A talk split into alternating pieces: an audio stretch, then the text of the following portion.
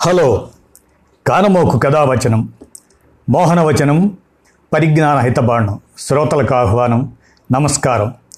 చదవదగునెవరు రాసిన తదుపరి చదివిన వెంటనే మరువక పలువురికి వినిపింపబూనిన అది ఏ పరిజ్ఞాన హితబాండమవు పో మహిళ మోహనవచనమై విరాజిల్లు. పరిజ్ఞాన హితబాండం లక్ష్యం ప్రతివారీ సమాచార హక్కు ఆస్ఫూర్తితోనే ఇప్పుడు. కదవిందురా నా ఈ ఆక్సిజన్ కదవిందురా. విధికి బదులుగా కరోనా మనుజుల నుదుట రాసిన నా ఆక్సిజన్ కదవిందురా. ఈనాడు సౌజన్యంతో ఈ ఆక్సిజన్ కథను విజ్ఞాన సమాచారంగా మీ కానమోక్ స్వరంలో వినండి. ఆక్సిజన్ కథ. Oxygen oxygen oxygen. ఇప్పుడు ఎవరి నోట విన్నా ఇదే మాట. మనుషులే కాదు భూమి మీద సమస్త ప్రాణక్రోటి మనుగడకు ఇదే ఆధారం. రోజువారి వ్యవహారాల్లో దీన్ని ఎన్నడూ తలుచుకొని ఎగరగం. కానీ కోవిడ్ నైన్టీన్ పుణ్యమా అని ఇప్పుడు అందరి ఆలోచనలు దీని చుట్టే తిరుగుతున్నాయి. ఏంటి దీని కథ? మన వాతావరణంలోని గాలి ప్రత్యేకతే వేరు. ఇందులో ఇరవై ఒక్క శాతం ఆక్సిజన్ ఉంటుంది. మనకు తెలిసినంతవరకు విశ్వంలో మరెక్కడి వాతావరణంలోనూ ఇంత ఎక్కువ స్థాయిలో ప్రాణవాయువు లేదు. ఒక్క మాటలో చెప్పాలంటే ఆక్సిజన్ను భూమి సంతకం అని అనుకోవచ్చు. ఇంతకీ మన భూమి మీద ఆక్సిజన్ ఎలా పుట్టుకొచ్చింది? ఇంత ఎక్కువ స్థాయిలో ఎలా ఉంటుంది? ఇంతటి కీలకమైన ఆక్సిజన్ స్థాయిలు ఎలా స్థిరంగా ఉంటున్నాయి? అన్నీ ఆలోచించదగ్గ ఆశ్చర్యకరమైన ప్రశ్నలే.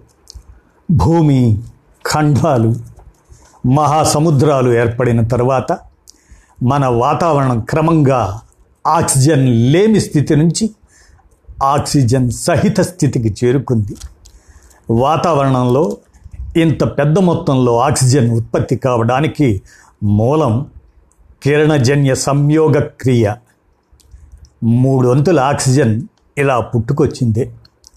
చెట్లు మొక్కల ఆకులే కాదు. సయానో బ్యాక్టీరియా వంటి సూక్ష్మక్రిములు ఇందులో కీలక పాత్ర పోషిస్తూ వస్తున్నాయి.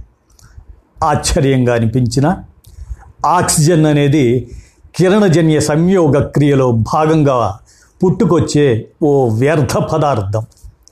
సూర్యరశ్మి ప్రసరించినప్పుడు వీటిల్లోని పత్రహరితం సూర్యరశ్మిని పట్టేసుకొని దాన్ని పిండి పదార్థంగా మార్చేస్తుంది. ఈ ప్రక్రియలో భాగంగా నీటి అణువులు విడిపోయి ఆక్సిజన్ పుట్టుకొస్తుంది. ఇదే ప్రాణుల మనుగడకు బీజం వేసింది. చాలామంది నిపుణుల అంచనా మేరకు యాభై కోట్ల సంవత్సరాల క్రితం నుంచి భూమి మీద జీవం ఆరంభమైంది. నాలుగు వందల యాభై కోట్ల సంవత్సరాల క్రితం వరకు సజీవ కణాలు. ఆ మాటకొస్తే బ్యాక్టీరియా కూడా ఉనికిలో లేవు. తదనంతర కాలంలో బ్యాక్టీరియా ఇతర కణాలు వృద్ధి చెందుతూ వచ్చాయి. ఆక్సిజన్ రహిత స్థితిలోనే జీవక్రియలు కొనసాగించాయి. కిరణజన్య సంయోగ క్రియ ఆరంభమైన తరువాతే వాతావరణంలో ఆక్సిజన్ శాతం పెరగటం మొదలైంది. పెద్ద ప్రాణుల పుట్టుకకు పరిణామక్రమంలో జీవుల మనుగడకు మార్గం సుగమం చేసింది ఇదే. ఆక్సిస్ జీన్స్ అనే గ్రీకు పదాల కలయికతో ఆక్సిజన్ పేరు పుట్టుకొచ్చింది. ఆక్సిస్ అంటే పదునైన జీన్స్ అంటే తండ్రి అని అర్థం. మొదటి పదం ఏమో కానీ రెండో పదం మాత్రం నిజంగానే అర్థవంతంగా నిలిచింది. భూమి మీద జీవం మనుగడలో ఆక్సిజన్దే కీలక పాత్ర మరి. మన విశ్వంలో హైడ్రోజన్ హీలియం తర్వాత ఇదే అతి పెద్ద మూలకం. భూకేంద్రంలో యాభై శాతం వరకు ఉండేది ఇదే. మనుషుల ద్రవ్యరాశిలో మూడింట రెండో వంతు ఆక్రమించేది ఇదే. ఆక్సిజన్ హైడ్రోజన్తోనే కదా నీరు ఏర్పడేది. అంటే మన శరీరంలోని అతి పెద్ద మూలకం ఆక్సిజనే అన్నమాట.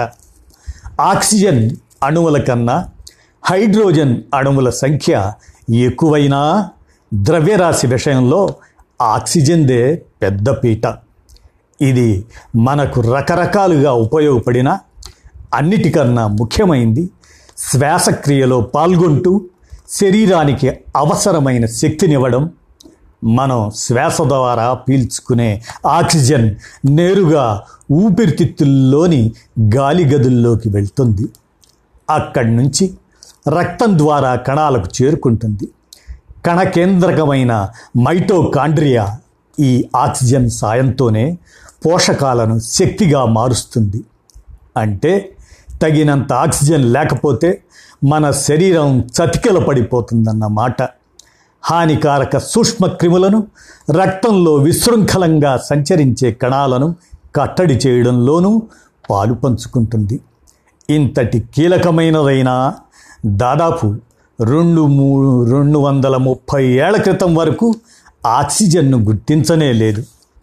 ఆక్సిజన్ అనగానే మనకు ముందుగా చెట్లే గుర్తుకొస్తాయి. కానీ మన భూమి మీద ఉండే ప్రాణవాయువులో కనీసం యాభై నుండి ఎనభై శాతం మహాసముద్రాల నుంచే పుట్టుకొస్తుంది. ఇందులో చాలా వరకు మహాసముద్రాల్లోని అతి చిన్న ప్రాణులు ఫ్లాంక్టన్ పాచి కొన్ని రకాల బ్యాక్టీరియా జరిపే కిరణజన్య సంయోగ క్రియ నుంచే ఉత్పత్తి అవుతుంది. ముఖ్యంగా ప్రొక్లోరోకాకస్ అనే బ్యాక్టీరియా మొత్తం జీవావరణంలో ఇరవై శాతం వరకు ఆక్సిజన్ను ఉత్పత్తి చేయగలదు. సయానో బ్యాక్టీరియా కిరణజన్య సంయోగ క్రియతో శ్వాసించడం ద్వారా కార్బన్ డయాక్సైడ్ను పీల్చుకొని ఆక్సిజన్ను బయటకు విడుదల చేస్తుంది. భూమి మీద మొట్టమొదటి ఆక్సిజన్కు ఇదే మూలమని భావిస్తున్నారు. ఆక్సిజన్ను పదిహేడు వందల డెబ్భై రెండులో స్వీడన్ శాస్త్రవేత్త కార్ల్ విల్హెల్మ్ షీలే తొలిసారి కనుగొన్నారు. మరో ఆంగ్ల శాస్త్రవేత్త జోసెఫ్ ప్రిస్ట్లీ వీరు కూడా పదిహేడు వందల డెబ్భై నాలుగులో దీన్ని గుర్తించారు. ద్రవగాలిని ఆవిరి రూపంలోకి మార్చటం ద్వారా ఆక్సిజన్ను పెద్ద మొత్తంలో ఉత్పత్తి చేస్తారు. ఈ క్రమంలో నైట్రోజన్ ఆవిరి రూపంలో వేరై ద్రవ రూపంలోని ఆక్సిజన్ మిగిలిపోతుంది. స్వచ్ఛమైన పొడిగాలిని హైడ్రోజన్ అణువుల జాళ్ళ ద్వారా ప్రసరింపచేసి ఆక్సిజన్ వాయువును ఉత్పత్తి చేస్తుంటారు. విద్యుత్ సాయంతో నీటిని ఆక్సిజన్ హైడ్రోజన్గా విడగొట్టడం ద్వారాను ఆక్సిజన్ను తయారు చేస్తారు.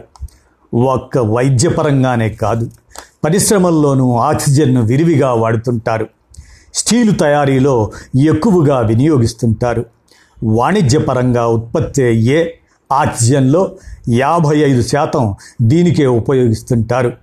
Ethylene oxide acrylic acid diformyl furan benzylic acid ఇటువంటి రసాయనాల తయారీకి ఇది అవసరమే.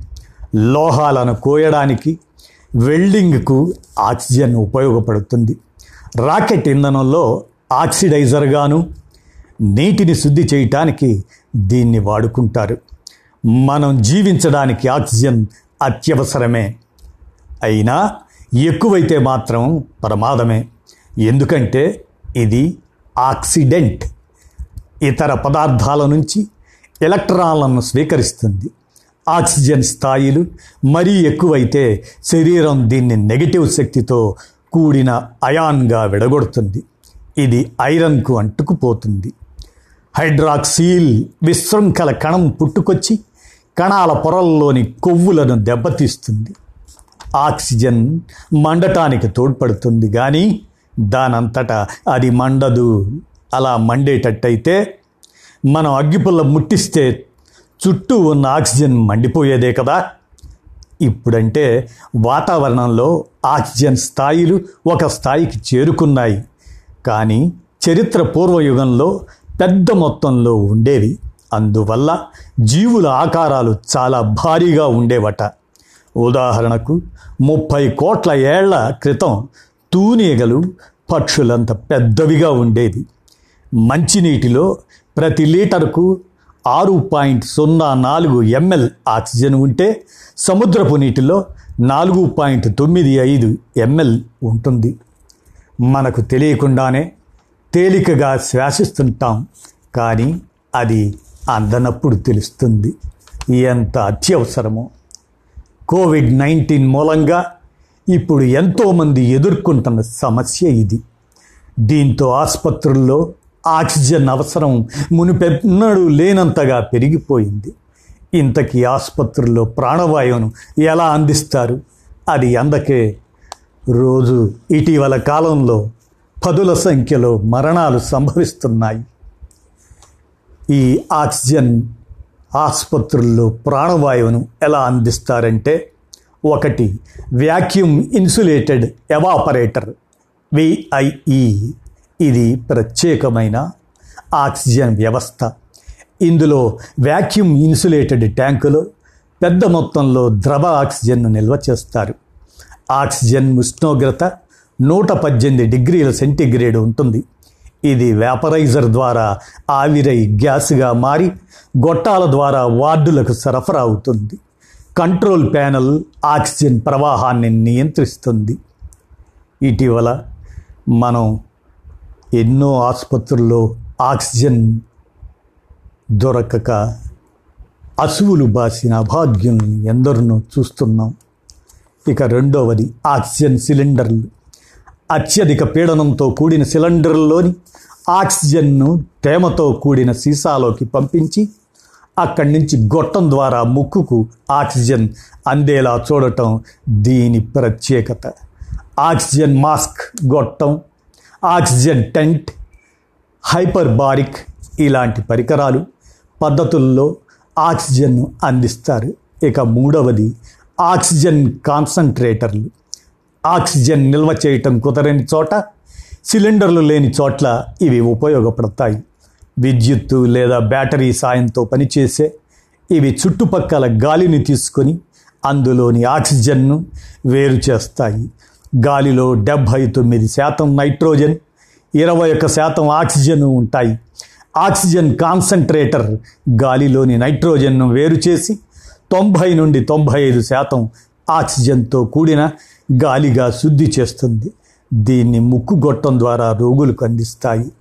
ఈనాడు ఆక్సిజన్ కాన్సన్ట్రేటర్ల ఉత్పత్తి అధికం చేయాల్సిన ఆవశ్యకతను సుజనా చౌదరి వంటి మానవతావాదులు. ఈ ఆక్సిజన్ కాన్సన్ట్రేటర్లను తయారు చేసే ప్రక్రియకి ముందుకొస్తున్నట్లు తెలుస్తున్నది. ఇదండి ఆక్సిజన్ కథ. విన్నారు కదా?